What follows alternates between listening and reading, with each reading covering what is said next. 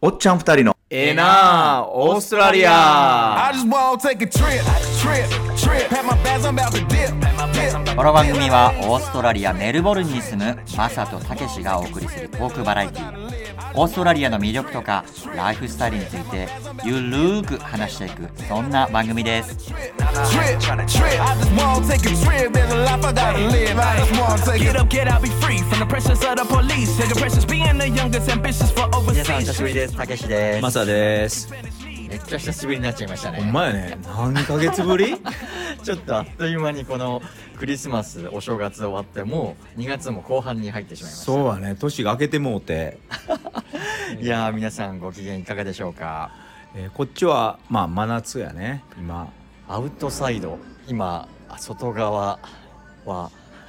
何度32度 ?32 度やばいっすね暑いやねで今日はあれやねうちらちょっとうん気分転換に、スタジオじゃなくてねこの怪しいローカルのなんか、ビストロパブみたいなところでそ出ておうりますなんよね昼間やから人は誰もいてないっていう全然誰もいなくてちょっとでもねあのおしゃれなバックグラウンドノイズが入っそてますう、ね いいよねでしかもクーラー効いてるしいい感じですけど そうもいうことやねでもホリデー何してたんですか僕はねあのいつもあのうちの妻のあの実家ワンダブルって前も話したんですけどに、まあ、ずっとクリスマスから行かしてもらってたんですけども、でまあそれから帰ってきて友達家族とキャンプに行ってきましたおーいいじゃないですかそうどのぐらい行ったんですあのかね3泊4日、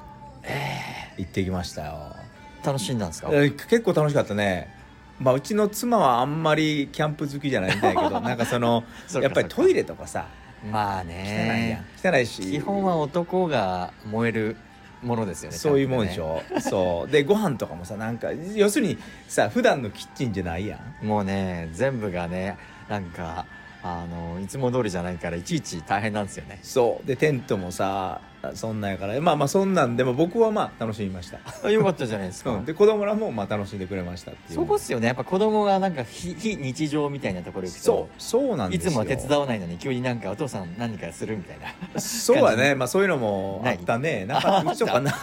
あれないんだわかんない教育、うんまあそんなえたけしはうちはね、あのーニュージーランドのクライストチャーチに行ってきました3おおいいねクラッシャーチね日間だったんですけどうん結構、あのー想像以上に綺麗なっていうかね、まあ、地震があった後にな結るほど構復興してきた街だったと思うんですけどすごいなんか、あのー自然豊かで心が現れるような旅でしたよへえあそうおえすすめですクラッシャーチはなんか気候的にはやっぱちょっと涼しいのそうですねでもメルボルンと結構似てるような気候のように感じましたけどねあなるほどうん、結構そんなにあの蒸し暑さもなく気温はまあまあ高いんですけど、うんへあの全然暑いって感じなかったですねえうんなんか空気良さそうやね、そうそういう感じ もう本当にあの全体的にす全てが透き通ってるみたいな世界でしたよ、えーニュージーランドはねなんかみずみずしいイメージあるからなんか全てがオーガニックみたいなあこれ食べたら体が 元気になるんですなりそうやなみたいななんかそのメニュー見るだけであこれで元気になるはずだみたいな、あなるほどねそういう夏休みを過ごされたわけね皆さんはどんなな夏休みを過ごされたでしょうか、今日は久々っていうことで何を喋ろうって話したよねで、うんもうこれで何回目やったっけ、ままあ4 5回目になりますよね回目になるからね、でうんそろそろじゃあ一回オーストラリアってどこなんなんなんてその辺をねそうですよね、まあおっち結ゃん目構線でねあの何人かの方からもところでオーストラリアってっていうその基本的なことについてねそうやねあのいろんな質問もいただいていたんでうん今回ちょっとパート1的にねそうやねいろいろ語れると思うんですけど基本的情報からちょっとそ入うってみましょうかからいきましょうかまあググれば最近出るんですけどまあまあうんこれもまた、まあまあググるのめんどくさいっていう人のうんのためにやっちゃいましょう,、そうそうそうえーで、えーオーストラリアってそもそもどこにあるのでうちの両親なんかはどこだっけなんみたいなね まあ本当にちょっとね東北の両親なんでねちょっと疎いんですけど、まあ、その沖縄のずっと下に来るとあるよみたいなそうなんですよね南半位置関係球としてはなんねですよねそうそうそう。でも、たった8時間ぐらいですけどね、えーケアンズまで一番近くのオーストラリア大陸に来るとしたらね、スそうはねケアンズはやっぱり有名ですよね、日本でもねその観光地っていうのキューバダイビングとかね、そういうイメージ、オーストラリアみたいなイメージありますよね。そうやねうでんそのオーストラリアってとこなんですけども、えっと、その人口がねえっとねこれびっくりで2600万人うんしかいてない2022年時点でね国土がこんなね、日本の20数倍もあるにもかかわらずね、こんだけ少ないと日本の半数しか出ないっていう ねそういうところめっででしかもそのうちの750万人、まあ、大体まあ28%ぐらいがオーストラリア以外で生まれた人が住んでるうんらしいこれ面白いですよねねあのほとんどだからみんな外国人同士が集まってきたみたいなもうそんな感じですよだねねでうん街歩いてもやっぱそういう雰囲気はあるよねシティとか特にねもう本当何語なんだろうっていう言葉がね飛び交ってますもんうねだから面白いのはやっぱそれぞれの地域にさ人が集まるやんそのインド人の人はインド人の人確がかに集まるような、うん、うんだからそれのレストランも多いじゃなういん集まってしまうんですよねやっぱね日本人以外は以外は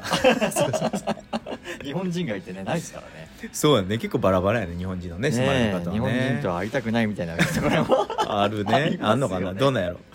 まあそんなんで、だから英語を母語として喋らない人が多いっていうのはあれよね そういうなんか調査もあるって面白いですようんねだから英語も喋るけど家ではもうその生まれた、ね、そう国の言葉で喋るみたいいなやほんとそうマサさんのところはうちとかねあの基本僕は日本語で喋るようにはしてるんですけど、うんうんやっぱ帰ってくるのは英語やねあうあんまあ子供もこっちですそう育ってるしねうんやっぱりお母さんがね外国人、まあ、英語を喋る母語なんで、うんうんやっぱぱりちょっとそれは仕方ないのかなっていううんうんうんうん思ってます、いやでうちもそうですもんあのやっぱりね娘いますけどあのやっぱりだんだんやっぱりマーミーとの話がつ、ね、盛り上がってくるともうほとんど、ね、日本語っていうよりは僕がね怒る時に「こら!」みたいに言うんああいでう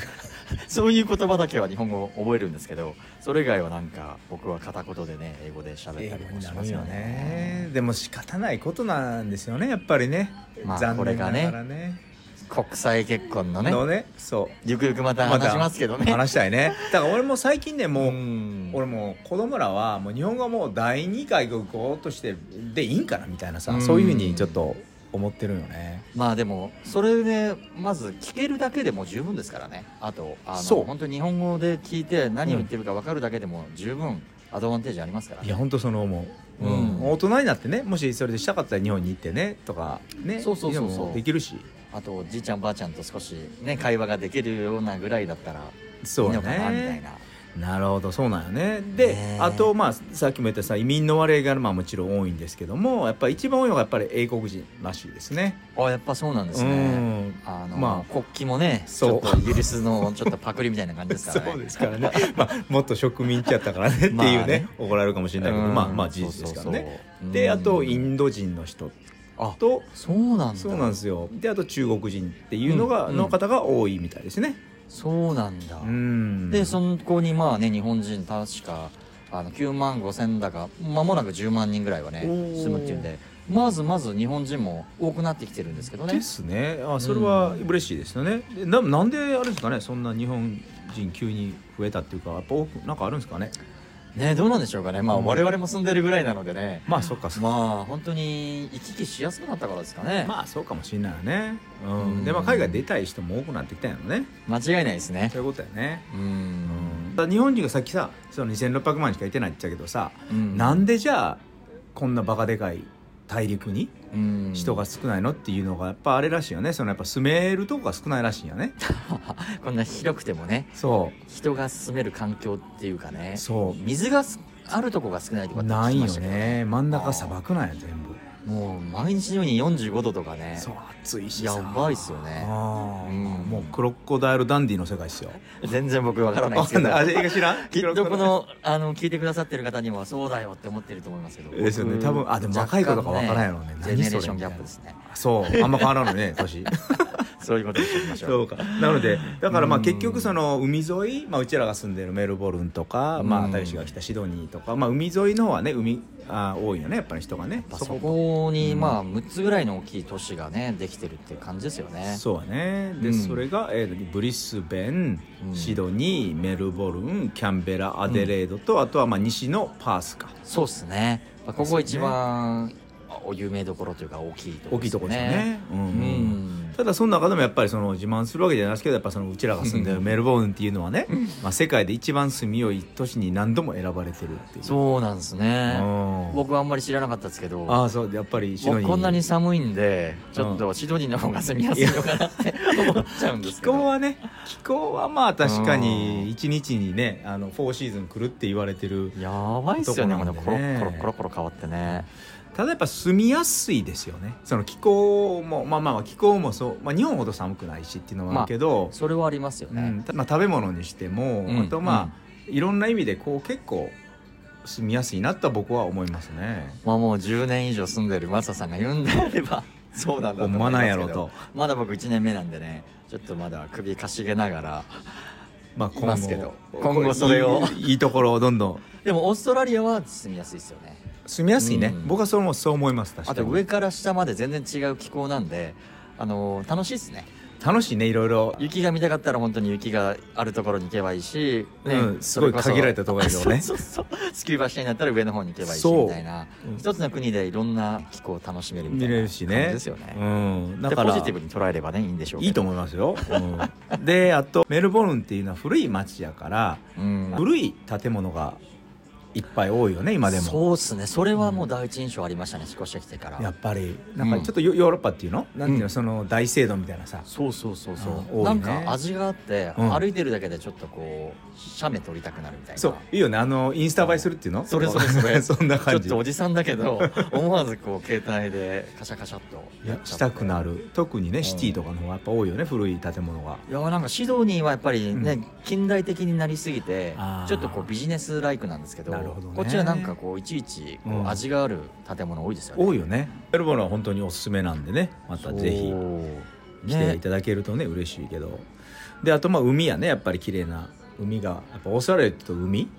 まあもう海だけしかないんですけどねまあ確かにね だからみんな海好きやよねなんかビーチビーチ言ってるやんそうっすねあだからこそこう有名なねサーフブランドとかもねこっちから実は生まれて、まあうん今はねアメリカのカリフォルニアとかに吸収あ合併なさるれほちゃいどましまたあけまど、ああるあるやねね、うんそうそう有名なブランドは意外とメルボルンとか、ね、そちらのおうおう方から出てきてるブランドも多いですよね、ねだったっけ例えばそのどリップカールとかじゃなかったでしたあっリけップカールがあるんだよね、うんオーストラリアなんやもう間違いなくあのお土産屋さんには必ずリップカールとかあるんやだからあるんややねへーまあ本当に思わずそういうのをね買っちゃいますけどねなるほどね俺そのオーストラリアのブランドってアグブーツぐらいしか知らなかったからさあのねあれはでも本当お土有産名ですよねナンバーワンですよねでもあれももともとはサーファーの人がカリフォルニアがどっかでサーフィンオーストラリア人がしてて寒いからっていうのでそうなんでですかきたブランドみたいよえもともとサーファーの人が作ったブランドっていうサーファーとアグブーツそうそうそうだから寒いやん海から出たあーらなるほうんど全然考えたことなかったそう俺もだからええそうなんやと思って、えあーそのアグアグっていうブランドなんかあれ、はいはい日本で有名あるなあちょっるとねあれ UGG って書くんでしたっけそううそうそうそうそう最初全然読めなかったみたいなそうなんて読むんやろみたいなそうそうそうウグみたいな感じでウグなんかそうだからあれはもともとまあ今ではなんかアメリカのまたね会社に吸全収部されねあてのオーストラリアの発祥のものってねそ取うられてっちゃうんですよね取れますよねまあねあ仕方ないよねこの資本社会だねっていう、うんいやいやだからそんなんで、まあ、海も綺麗ですとであとやっぱりその何がやっぱオーストラリアで一番いいのかなって僕が思ったのはやっぱそのリラックスしたカルチャー、そうっすよねうんそれを求めてきますよねそうそうんのアクセクした、うんうん、前もたけし言ってたけどさいやーそうっす日よ々の疲れやよなんか癒こすうために逃げ出したい先にこうまず考えられるのは暖かくて、うんちょっとこうビーチでのんびりできそうな国で安全ってなると、うやっんぱオーストラリアいいっすよね。ですよううんんだからやっぱそういう意味ではオーストラリアはいいしだから、うんえじゃあそれでなん最近さなんかさ結構ワーホリで日本人の人がさねえなんかあうのん NHK の「クローズアップ現代」とかでおうおもう出稼ぎのね若者がこっちに来て。あのね、時給がそれこそ日本円で2500円とか3000円で、ああの日本で働くよりもねリラックスしながらそうそうそうお金もいいよみたいな報道もねあるみたいですけどねあるんやねやっぱりでしかしうん高いよね時給はびっくりするぐらい、いやこのコロナ明けすごいっすうんね、もう本当本舗どこでも人雇ってるやん今もう本当なんか誰でもいいから来てくださいみたそいんなな感じだですよねだってマクドでも俺、んい何個か違うとこ行ったけどもう全部ハイヤリングっていうのはなんかそのあー募集バイト募集中みたいなやっぱそうっすうか、ん多かったよいや本当にだから今こっちに来たら誰でもでもちろんね英語を喋れないといけないですけまあまあまあどそれもあるんやろうけどねまあ本当になんだろう特別な技術を持ってるっていう以上に、んうんもういてくれたら誰でもいいみたいなところはねあるとあります思ようねねやっぱりうんだから逆にそのさ日本料理屋さんのシェフさんとかさ、うんそういうのももしかしたら需要あんのかねいや間違いなくありそうですよあると思いますよありそうやうね、ん、もう皆さんねぜひにそうこちらでシェフ目指 してシェフはね結構ビザ取れるあうーんそうそうそうあれでしょカテゴリーに入ってるんでねうんだから日本食もう少しあの広めてほしいですけどね確かにねこっちの本当の意味でのね日本食っていうのはそう、ん食べたいですよね食べたい食べたいわかる本当日本に帰りたい一つの理由は日本食が食べたいですもんそうねやっぱりそれあるよねでもやっぱりさあの時期も高いけどさ住むのも高いよねここ高いっすよだって光熱費見てびっくりしましたよびっくりするよなやばいっすよねあ最初はなんか借金かと思いましたこあれ いやもうそれくらい高いねいやーちょっとお恥ずかしいと言ったらあれですけど、うんここで言えないぐらいのうんうん莫大ないや請求が来ていや来るでしょ何これっていういやーいや俺もさいやなんかそのご飯の話になるけどさその朝ごはん、うんっていうのをカフェにさ行くやん、はいはいででそのトーストっていうかちょっとまあまあちょっと分厚めのトーストにアボカド乗っけただけで何20ドルとかいや本当ふざけんなですそようねなもう家で作れるやん的なものでプラスコーヒーが、ね、4ドル5ドルするからさそれだけでもう25ドルでしょで日本円でそれでなんぼそれでも2000円いくでしょなんかね吉野家でこれ以上に美味しいもの食べられるんですかみたいなね、そうそうそう感じで思っちゃうとだからやっぱ高いっていうことだからやっぱ時給もねいいんですけど、うんやっぱり普通にどんどん金なくなりますよねこっなちくねなるねやっぱりその時給異分やっぱするのも高いと、雨とムチっすねそういうことですねあなのでまあこれ後もまたそういうはね来られる方も多いと思いますけども、あうんまあ一応そうそうでもなやんっかよぱりこっちで働き始めたらね、うん本当にある意味いいこうリズムに乗れるんですけどねなりますよねあうんのやっぱりそのいいですよね雇用環境が、いいっすうね、んなんか休みがちゃんと取れるっていうそううやっぱり働いてる人のことを一応考えてくれるん、うん、まあ組合もねこっち強いっすけどあね、るうんうん交渉のね この間も電車止まっちゃったりとかしてあよくあるねそれねだから本 当に給料上げろみたいな感じでみんなボイコットとかしたりするような文化もあってあるあうる、んそうなんよねだからそんなんでオーストラリアはまあいろんな意味でまああの高い国とそいうふうな感じですよねねうんまあでもそもそもねこのオーストラリアがどう始まったのかみたいなところなんかマサさん調べてくださったんですよねあそうそうなんですよ簡単な歴史っていうことで、まあ、キャプテンクックってよくね、まあ、日本でも名前聞いたことあると思うんですけどもね観光ブックには必ず出てくる出てますよねうんそう1770年に初めてそのニューサースウェールズ州のボタニーベイたけし多分知ってると思うんやけどわかりますよにキレキレ上陸したっていうねうんことらしいですねねうん本当になんてことはないところなんですけどねあそうんまあまあそれが初めてでもその前にまあ6万年ほど先住民のアボリジーンっていう方が、なんかねうんまあまあ住んでらっしゃったっていうまあアメリカと一緒ですよねあのそういうことですよねネイティブアメリカンのねそうそう人が、うんうんだから最近は国旗をねあのオーストラリアだけじゃなくて、うんうんアボリジニが持っているそのあの歴史を尊重しようということであー国旗2つね掲揚するようにあよくねあるああるのなりましたね、うんだからハーバーブリッジとかにもよく上が2ってつるあの上がるようになって、うんうんうんあのやっぱり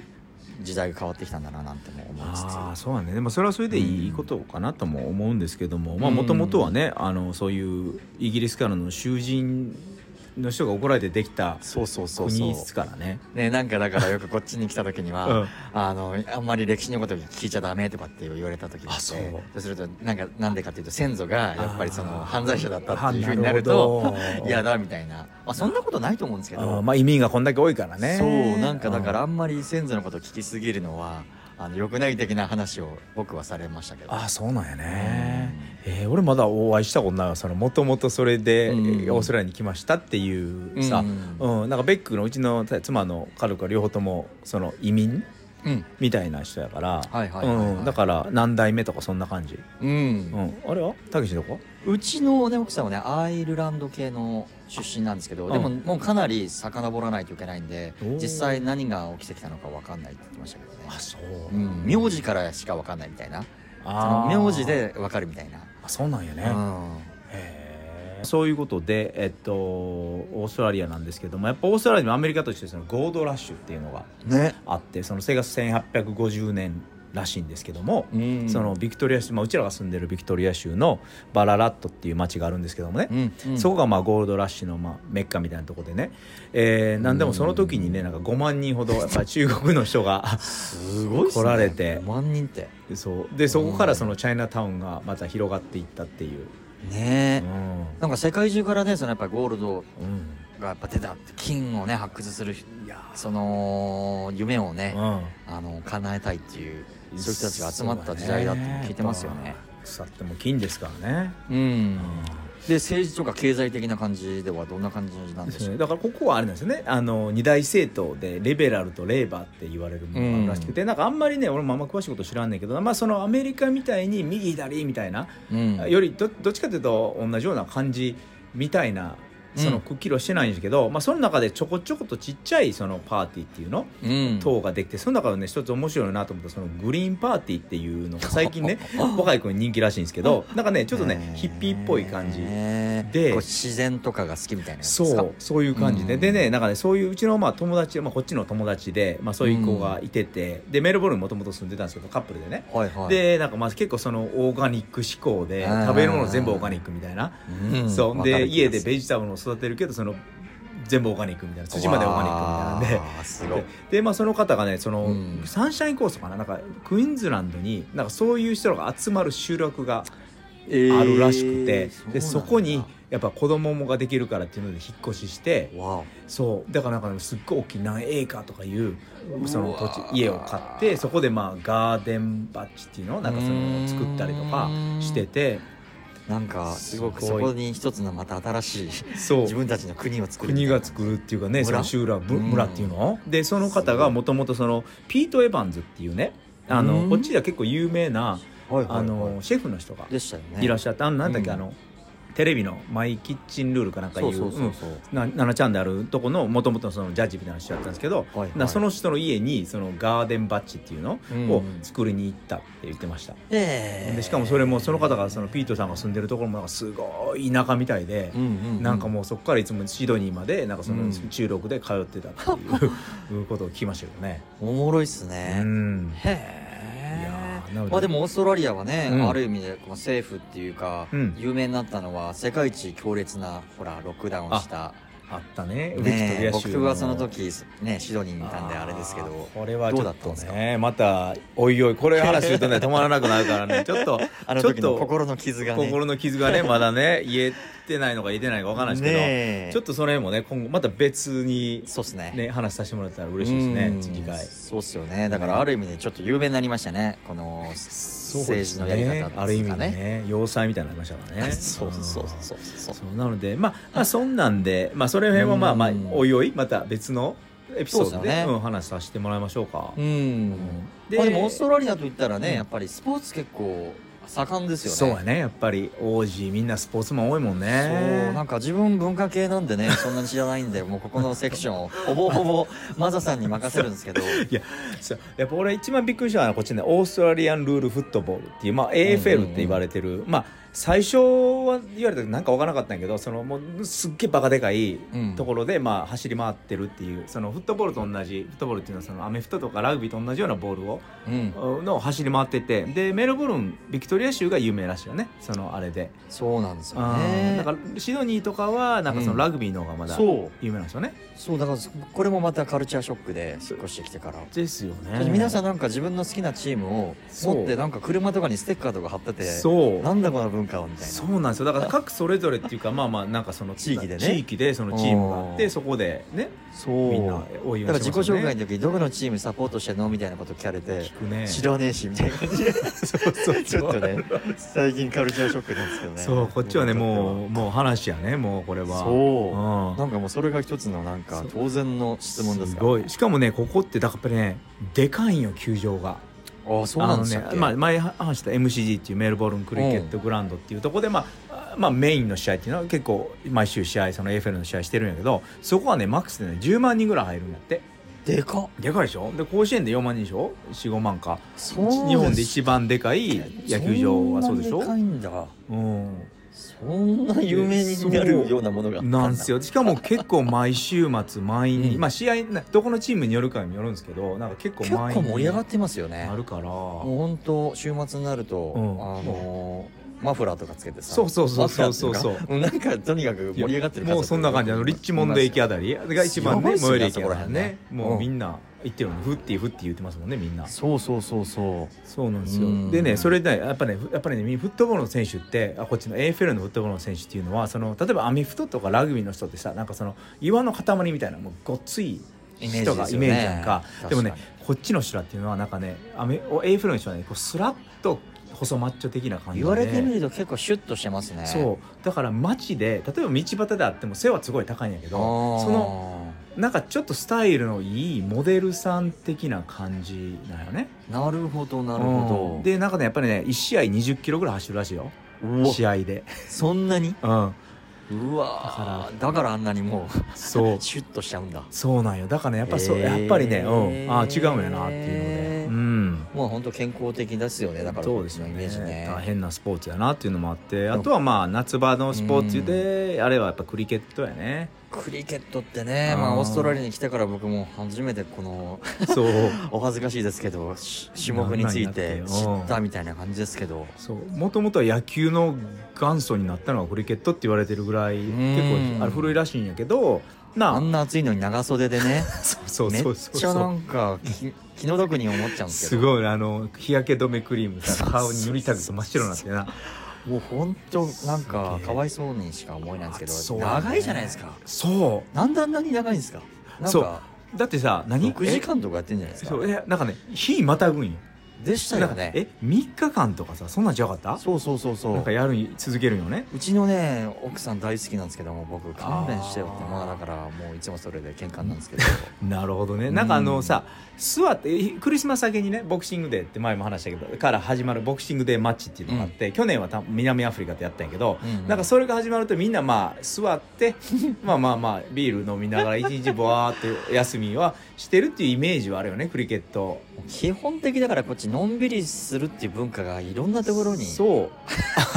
ありますよねあるねもう日本だったらああもう私このところ行かないといけないって感じなのだけにどまあ結構だらっとしてもいいってあいるうかねだからまあすごクいリっすケットが多いけど、まあ、クリケットとまあ AFL と、まあ、ラグビー、うん俺あんまりラグビーは知らないけどラグビーとうんあとまあサッカーも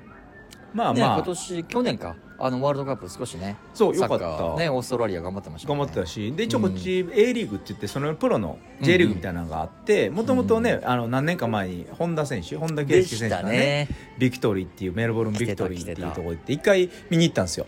そうめっちゃミーハーじゃないいでやすかそう行って でその友達があのそのメンバーなんていうのクラブメンバーみたいな感じなんでその試合終わった後にそのクラブメンバー用にその選手となんて会えるっていうの触触れれ合合ええるるみみたいなとこあるから行ったんですよ、はいはいほんで本田選手来てくれたらいいなと思って待ってたんですけど結局別の人が来て、あ見えなかったんですけそっか会どえなかったうん、そうなんだそうなんですよでも何気にあの結構有名な選手あのね、シドニーとかメルボルンには結構来てますよね日本のってこと、うんああね J リーグがだって小野選手もそとうねそうそうそうそう言ったらカズキングカズもねね来はったんでしょそうそう昔そうだから結構なんか日本の有名なサッカー選手こっちで普通に会えるみたいなこでとすがよねねあのたまにラッキーになったらあるんですよねありますよねでやっぱり日本で絶大な人気があるに野球は残念ながらマイナースポーツ残念ながらねなんですけども、一応ね、うん一応プロリーグっていうのはあるんですよマザさんもだって毎週末もうやってるんじゃない ですかもうこのまあ日ね焼けした顔見せたいですよ、いやいやいやいやこの野球愛をマスターっ ていうねオーバーフォーティーのね野球とあとまあ子供のね野球のコーチもやってるんで一応ああってで一応プロのリーグも ABL っつってオーストラリアンあるベんーすかスボールリーグっていうのがあってそれが面白いそうのなはんだ日本と逆でしょシーズンーがそっかそうあの季節逆やからそっかだからよく日本のそのルーキーの人っていうのその新しく入プロになる人がその、まあ、修行じゃないけどのためうんうんうんにこっちのプロでちょっとやりに来るプレーしに何ヶ月か来てるっていうのは多いそうなんだなんですよ。あだからかそっかだから友達が最近それで有名な選手に会ってきたってと言ってかたあるでしょだってあのうんメルボルンのあのチームがそのエイシーズっていうチームなんですけどそれはいのジェネラルマネージャーがなんかがもっと広島カープでプレーしたそのなん人かそ人れらしいで言っすてよたね言ってたうん言ってそたう言ってたでしかも今あのマイケル中村って元日本ハムのね、うんあのピッチャーの人、うんあの人は今オーストラリアのピッチングコーチかな代表のねえは WBC のあれでコーチでしょ、で、うんうんそのお父さんがねあのおメルボルンで野球のね道具屋さんやってあるんですよそうそうなんマすイかケル中村のお父さんはえーそう K2 っていうねあの野球道具屋さんがあってそすこでごいなんかそう知る人ぞ知る知る人とするって日本人で奈良出身っていうお出そたうしかもあのの同じ高校めっちたゃなんですよんすごいっしかょつながってんじゃないですかそうなんでよすよこれはもうぜひ言いたかったです、すね、ごいいやだからねいやこれ言いたかったねそうそうだからあめっそちゃうドなんヤやっ顔でて今言そっうてたちょ話してさ「ああそうなんですか」っつってさ話をしててそへのえそうそうそれがマイケル中村さんのお父さんっていうことでね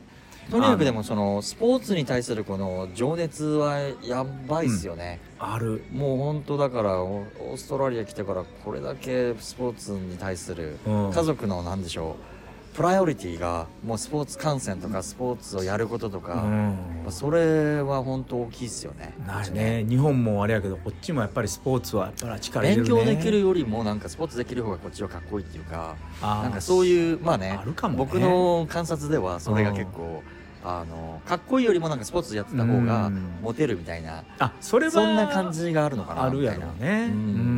んなんかみんななんかしてるからねなんか、そういや本当文化系の僕としてはもうクレックに間違ったなといやいやいやいや文化系のね 人もいろいろこうね音楽とかさあででももさそうかんやんそうこっちはね結構でもミュージシャンですもんねマサさんだってあまあまあみねなんてだいうかか まあちょろっとギター行くだけやけどまあ、ね楽器屋のそしてミュージシャンでいやいやいやいじゃないですか僕もちょいそうやキーねボーピドアをしノますけキどねーボードですとかねプロ並みやからね、うん前話して聞いたけどさ自称でしょうね、うんそうだからそんなんで世界的ミュージシャンもねうん実は多いねってで言ってすましたよねそうあの ACDC とか知ってるすいません、あ、80年代とかのさそのロッでクも名前をだけは聞いたこととありますかよあと、うんイインニックスっていうのもうなんかうんボーカルの人亡くならはったんやけどなんか結構有名でであと最近だとシアっていうさ若い女の子とか、うんあとちょっと前に有名なのでデルタ・グッドレムっていうのがいるんですけど、うんうんであと僕の好きなそのキース・アーバン知ってますごめんなさい私わかんないついていけないカントリーの今アメリカにいはるんですけどあーその元オーストラリアでニコール・キッドマンの旦那さんなんですよあそういうそうふいうっにたらわかるでしょ言ってもらえるとあそうなんだわかるそうなりますよその人が好きなんですけど、まあ、かっこめっちゃかっこいいんですけど、まあ、へー彼もオーストラリア人やしで、まあ、カイリー・ミノグとかねうーんあとナタリン・ブルイグリアっていうなんか昔その「トーン」っていう曲がすごい有名やったんですけどはいはい、はい、であと最近あのねワンオクロックとかとやってるボーイズバンドで「ファイブ・セカンド・オブ・サマー」っていうのもうんオーストラリアのね出身のバンドなんですよねボーイズバンドみたいなんでねへーであとそのミッシー・ヒギンっていうちょっと有名なところのそのシンガーソングライターみたいな女の人がいててうんでうちらが行くあの GP ジェネラルプラクティスと町町医医者者のお父さんがまあ,、あだのの吉田さんがミシーギのおとんっていうねあらそうそうそうそうだからドクつなタがっーてるドんクだターヒギンスなんですよちょっとそのなんか病院に写真とか飾っとったりとか 飾しっててなかったないんだ なかったああれねったらいいのかなと思ったけど飾ってなかった そうそう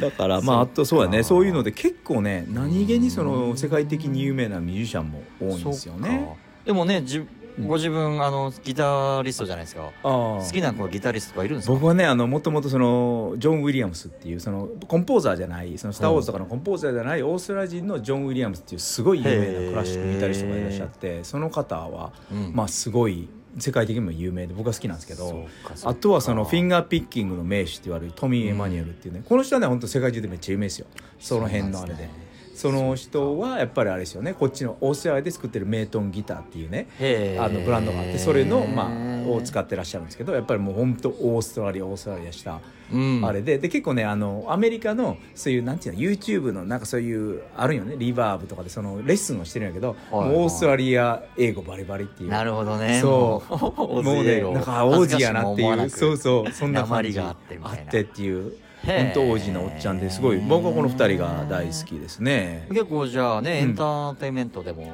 結構ねす出ごいてますよね僕なんかはもうミランダカーぐらいじゃないかん 知らないですけど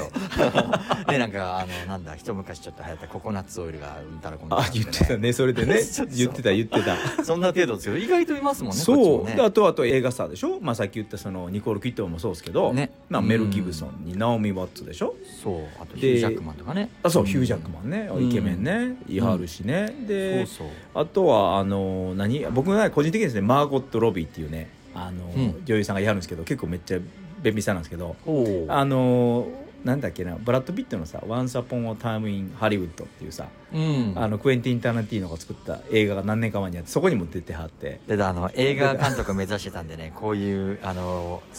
こここぞっていうガーンってくるんですよ皆さん すいません気をまつけたてくだやさっちゃっちゃってそうだからその、まあ、僕個人的に今彼女がいいいなっていうのはあるんですけどまあこれね映画と音楽がね話せばねきりなくなるから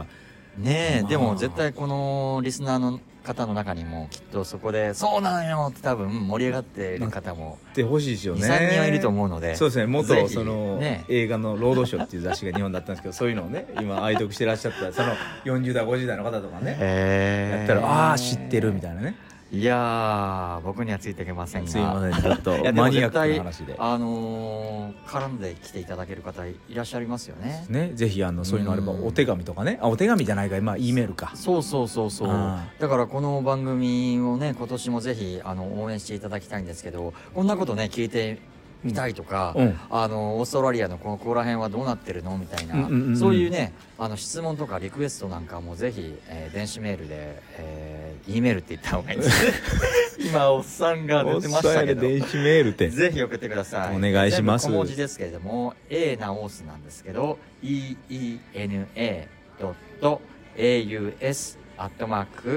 eena.aus.gmail.com まで、えーぜひ送ってくださればと思います。よろししくお願いしますねえ、なんか今年もこうやって始まりましたけど、できればね、1ヶ月、そうやね1回以上更新を目指してままあすけ一応ど、目指せ2回そうですね。 1ヶ月2回2ヶ月なかなか。頑張らんとね。あかんなじねゃあえ。まあじゃあ次回はじゃあなんかこのパート2な、パート1言ってたからパート2もしといた方がええやろっていうことでそうですね、まあ結構うんオーストラリアに住んでみてね、あのいろいろ思うことねありますもんね。だるよねじゃあこの歌は個人的なそういそううっす試ね験バリバリのオーストラリそうアそうを話してみますかそれも面白いかもしれませんね。ですよ。ねうん。でこれから来られる方にねあそうそうそうそう実はこうやったんやみたいなねねえ、で番番組名がね、エーナオーストラリアなんで、そうそうまあ良いところとでも、あれっていうと、まああれ言っといた方がいいオースですトラリアもよ一応ねあれオーストラリアみたいな感じですよね。まあそれもやっぱり言っといた方がいいと思うよねやっぱありれれそのオーストラリアあんまりいいとこばっかり言っててもさそうそう。あのあかんやろちょっとあのーなんだ、フェイクニュースみたいになっちゃう。そういうことですよ。うんうん、ということでまたあの今年もよろしくお願いします。よろしくお願いします。ほなまたね Next time, see you next time.